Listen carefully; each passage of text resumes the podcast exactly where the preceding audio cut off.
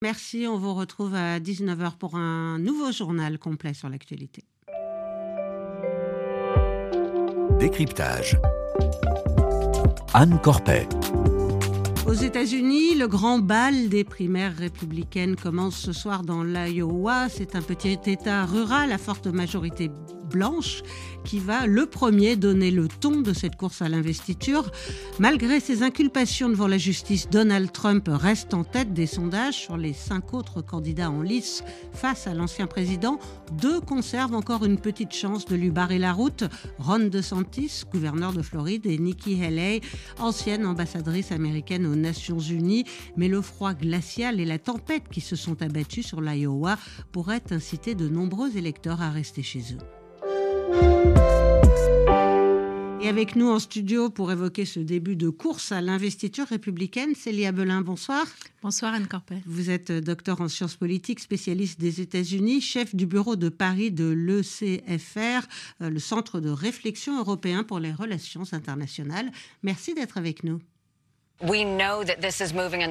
On sait qu'on va dans la bonne direction. On est les seuls à grimper dans les sondages. Les autres baissent et c'est une bonne chose.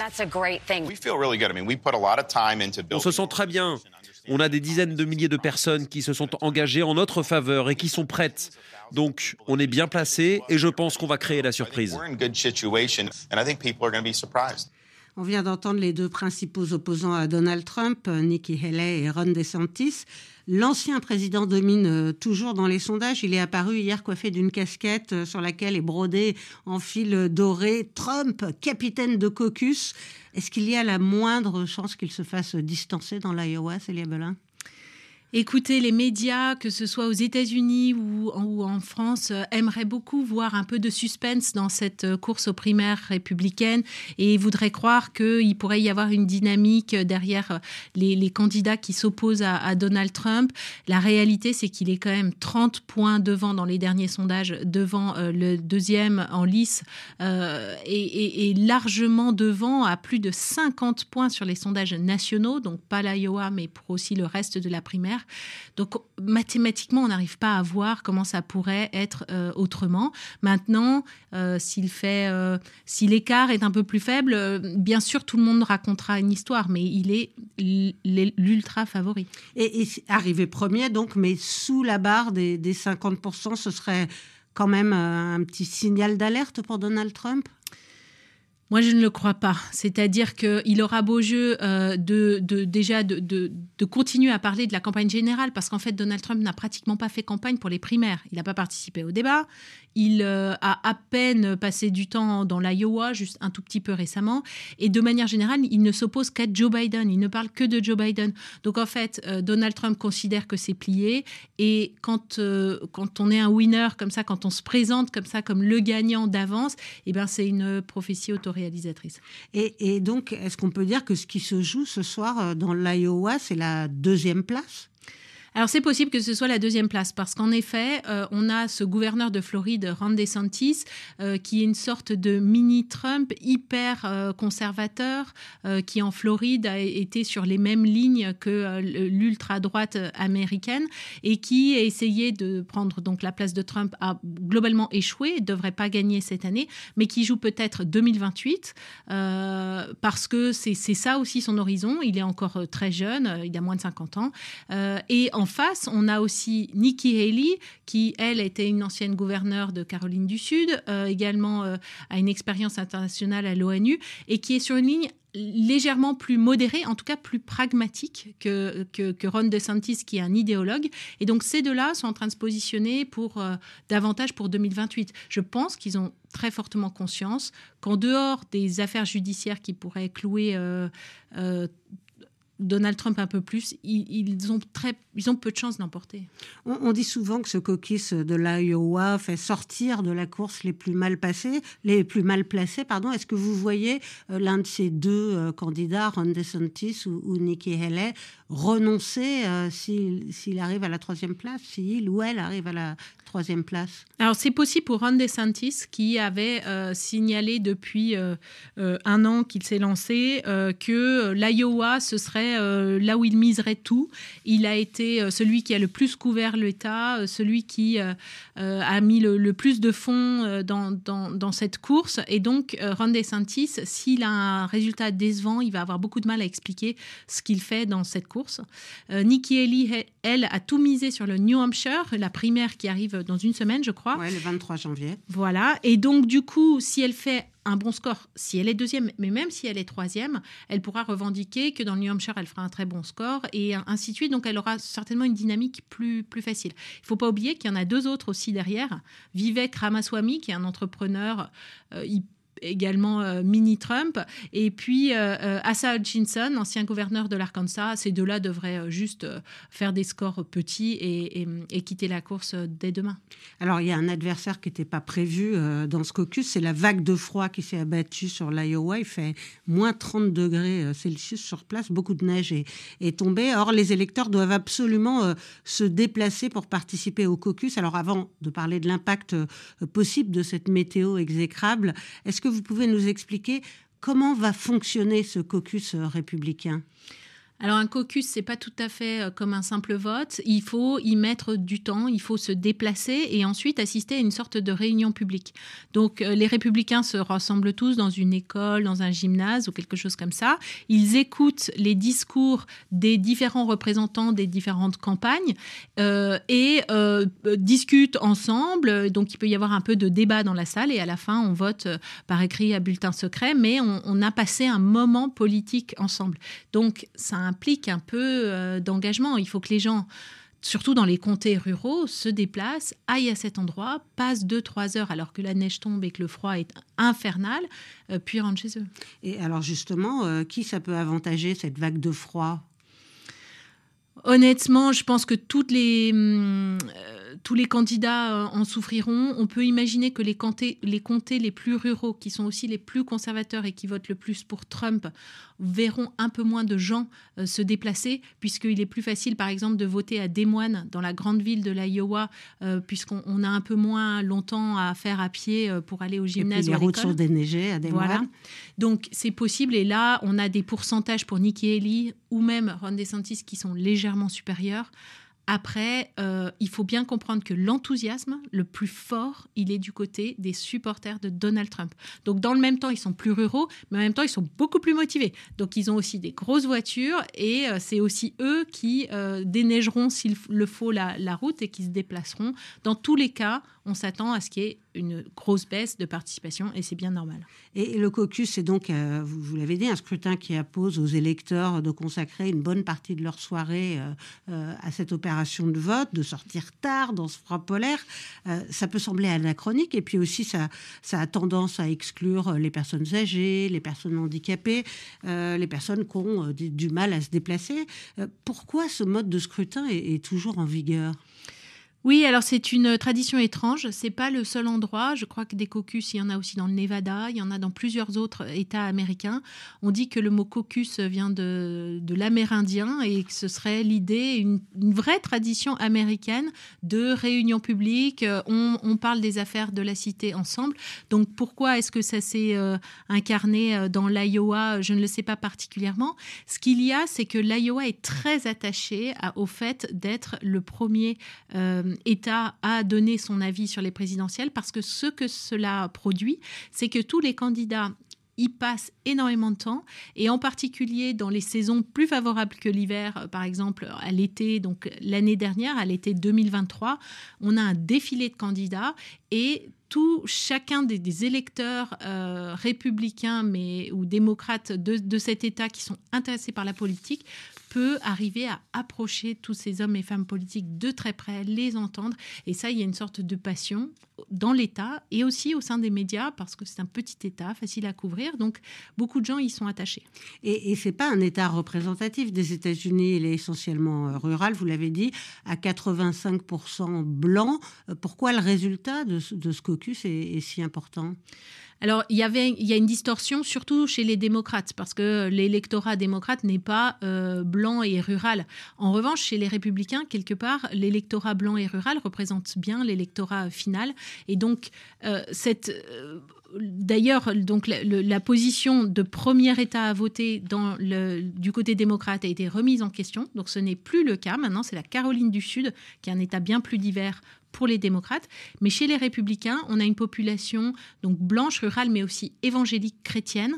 Et, euh, donc, en fait, c'est une assez bonne représentation euh, de la base électorale du Parti républicain. Alors, vous l'avez dit, Donald Trump a, refusé de participer au débat avec les autres candidats à l'investiture. Il, a mené une campagne en, solo et c'est fait euh, plutôt rare en Iowa, mais il continue de susciter un engouement formidable au sein de sa base électorale. Je vous propose d'écouter Grace. Elle est venue écouter Donald Trump lors de son dernier meeting dans l'Iowa. Elle a été interrogée par notre envoyé spécial sur place, David Thompson. C'est comme si on allait voir Taylor Swift. Ma famille est fan de Trump. J'ai grandi en l'admirant. Donc c'est cool de pouvoir le voir enfin. Cette incroyable popularité de Donald Trump n'a pas du tout été euh, altérée par les procédures euh, judiciaires intentées contre lui. Euh, je rappelle qu'il est sous le coup de 91 chefs d'inculpation dans, quatre affaires différentes. On a même l'impression finalement que chacune de ses apparitions devant les tribunaux l'a renforcé. Comment vous expliquez ce paradoxe? C'est vrai que Donald Trump est une célébrité absolument euh, unique, euh, une célébrité politique, mais c'est aussi quelqu'un dont il faut comprendre qu'il domine euh, les, magazines People depuis 45 ans. Et on connaît absolument tout de la vie de Donald Trump. Ses supporters l'adorent, le trouvent extrêmement chaleureux, le trouve extrêmement drôle, le trouve qu'il défend parce qu'il parle vrai. Et donc, tous ces éléments qu'on a beaucoup de mal à voir en général euh, depuis, euh, depuis euh, la France ou même depuis Washington, ce sont des éléments d'attachement extrêmement forts qui font que euh, dans le même temps, les, ses, supporters ne croient pas à, tout ce qui lui est reproché et pensent qu'il y a une forme d'instrumentalisation du département de la justice. Oui, de complot. Et ça, ça provient, alors c'est une longue évolution des médias, mais aussi de Donald Trump lui-même, qui leur a fait croire au complot et qui, à force de, euh, de mentir et de, de, de, se défendre en noyant euh, la vérité et de tout remettre systématiquement en question, il a créé une forme de culte autour de lui. Euh, et ce culte ne, ne, ne, veut pas croire qu'il puisse être coupable de quoi que ce soit. Et pour ne pas s'aliéner cette base électorale de Donald Trump, les autres candidats républicains, à l'exception notable de Chris Christie qui a jeté l'éponge, ces autres candidats se sont montrés prudents dans leur critique de l'ex-président. Nikki Haley et Ron DeSantis ont, passé leur temps à s'attaquer l'un l'autre euh, lors du, dernier débat qui les a opposés, mais l'ancienne ambassadrice américaine à l'ONU a quand même osé s'en prendre à Donald Trump. Écoutez ce qu'elle déclarait hier sur Fox News. On ne vainc le chaos démocrate par le chaos républicain. Nous ne pouvons pas vivre dans un pays en désarroi, dans un monde en feu, et aller vers quatre années supplémentaires de chaos. Nous n'y survivrons pas. C'est pourquoi nous devons rejeter les noms de Biden et Trump dans le passé et nous tourner vers de nouvelles solutions pour que nos enfants puissent avoir une vie meilleure. Alors à qui s'adresse Nikki Haley quand elle parle du chaos que pourrait susciter le retour de Donald Trump à la Maison Blanche alors elle parle à cette petite frange des républicains euh, dont on pensait qu'elle consistait à peu près d'un tiers des républicains jusqu'à il y a peu de temps, mais qui est sûrement en train de s'amenuiser. Euh, cette, part des républicains qui considèrent que euh, Donald Trump est trop sulfureux et qu'il a, comme on dit, too much baggage, qu'il trimballe des valises de problèmes avec lui et que ça le suivra à la Maison Blanche et donc il est moins capable que d'autres de mener sa politique parce qu'il aura trop de relations conflictuelles avec les médias, trop de relations conflictuelles avec le Congrès. Et donc c'est là où elle dit, moi je vous propose une version euh, du conservatisme, voire même du Trumpisme, plus apaisée, plus pragmatique et, davantage euh, capable d'abaisser euh, le chaos. On se souvient des années Trump comme des années très tendu, euh, très tendu dans, les relations euh, publiques, mais aussi au, sein des familles, dans les relations privées. La politique était partout. Et quelque part, il y a une part des Américains qui ne veut plus ça, et donc elle essaie de faire appel à ce sentiment. Et vous l'avez dit tout à l'heure, euh, il s'agit d'un vote secret lors de ce caucus de l'Iowa. Vous pensez qu'il y a un sentiment anti-Trump caché sur lequel d'ailleurs euh, on misait Ron DeSantis et Nikki Haley qui, pourrait, euh, qui pourrait apparaître lors de ce scrutin? Écoutez, c'est la question. Moi, ce serait une assez grande surprise. Si on voit vraiment Donald Trump beaucoup plus bas qu'attendu et Nikki Haley ou Ron DeSantis beaucoup plus haut, je, je, serais la première surprise parce que euh, même s'il existe ce sentiment, on s'est rendu compte que ce sentiment qui était très très fort au lendemain de l'attaque du Capitole le 6 janvier 2021, euh, puis ensuite encore très fort même jusqu'en 2023 parce que à cause de l'échec des républicains aux élections de mi-mandat, ce sentiment ensuite s'est retourné à partir du moment où euh, Donald Trump a été mis en examen. Et donc le paradoxe, c'est que les mises en examen à répétition de Donald Trump ont en fait convaincu sa base qu'il est une victime et non pas un bourreau, que le chaos vient du département de la justice, vient de l'administration Biden qui essaie de le mettre en prison. Et donc ce, renversement de, sentiments, moi je crois qu'il va s'incarner demain dans une victoire assez flagrante de Donald Trump. Et qu'est-ce qui distingue sur le fond euh, Ron DeSantis et Nikki Haley qui se disputent la deuxième place?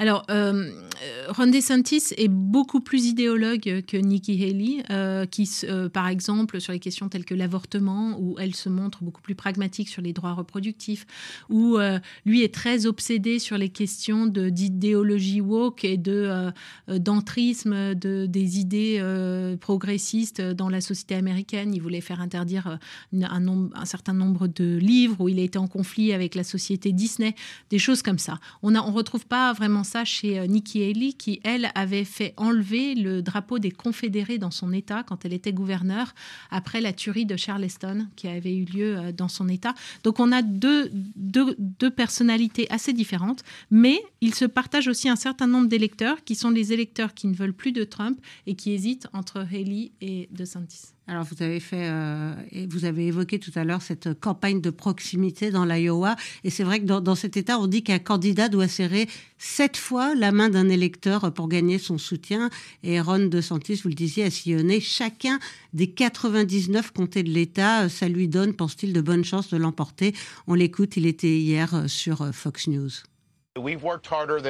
On a travaillé plus dur que quiconque. Nous sommes allés partout. On a reçu le soutien du gouverneur Reynolds. Donc, on a travaillé dur et maintenant que les gens commencent à voter, je pense que cela va vraiment aider à changer le narratif qui s'est imposé.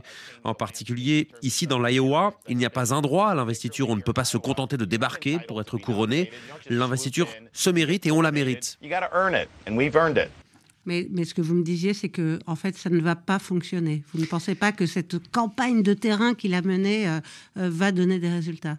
Alors c'est comme ça qu'on gagnait l'Iowa il, y a des années et euh, d'autres candidats l'avaient démontré en étant capable de, en allant serrer chacune de ses mains, d'être capable de, transformer l'essai complètement. Mais maintenant, le monde politique américain a vraiment changé, notamment sous l'effet des médias et d'Internet, des chaînes d'information en continu et des réseaux sociaux ce n'est pas comme ça que les Américains s'informent, c'est pas en rencontrant finalement ces candidats. Le monde a beaucoup changé et ce qu'on constate, c'est que tous ces efforts déployés par Ron DeSantis ne, ne produisent pas leurs effets. Et, vous l'avez dit tout à l'heure, les démocrates euh, ont renoncé, eux, à participer au caucus de l'Iowa. C'est la première fois depuis euh, les années 70. Ils vont voter par courrier, donc. Et pourquoi ce, choix, ce changement chez les démocrates? Alors, à la fois parce qu'on a eu en 2020 euh, un cafouillage en Iowa avec l'incapacité de déterminer les résultats pendant plusieurs semaines entre Pete Buttigieg et Bernie Sanders, qui étaient les deux qui seraient arrivés presque euh, premiers dans l'Iowa. Et ce cafouillage a fait que l'Iowa n'a pas créé de dynamique comme tout le monde l'espérait et a peut-être changé le résultat des primaires.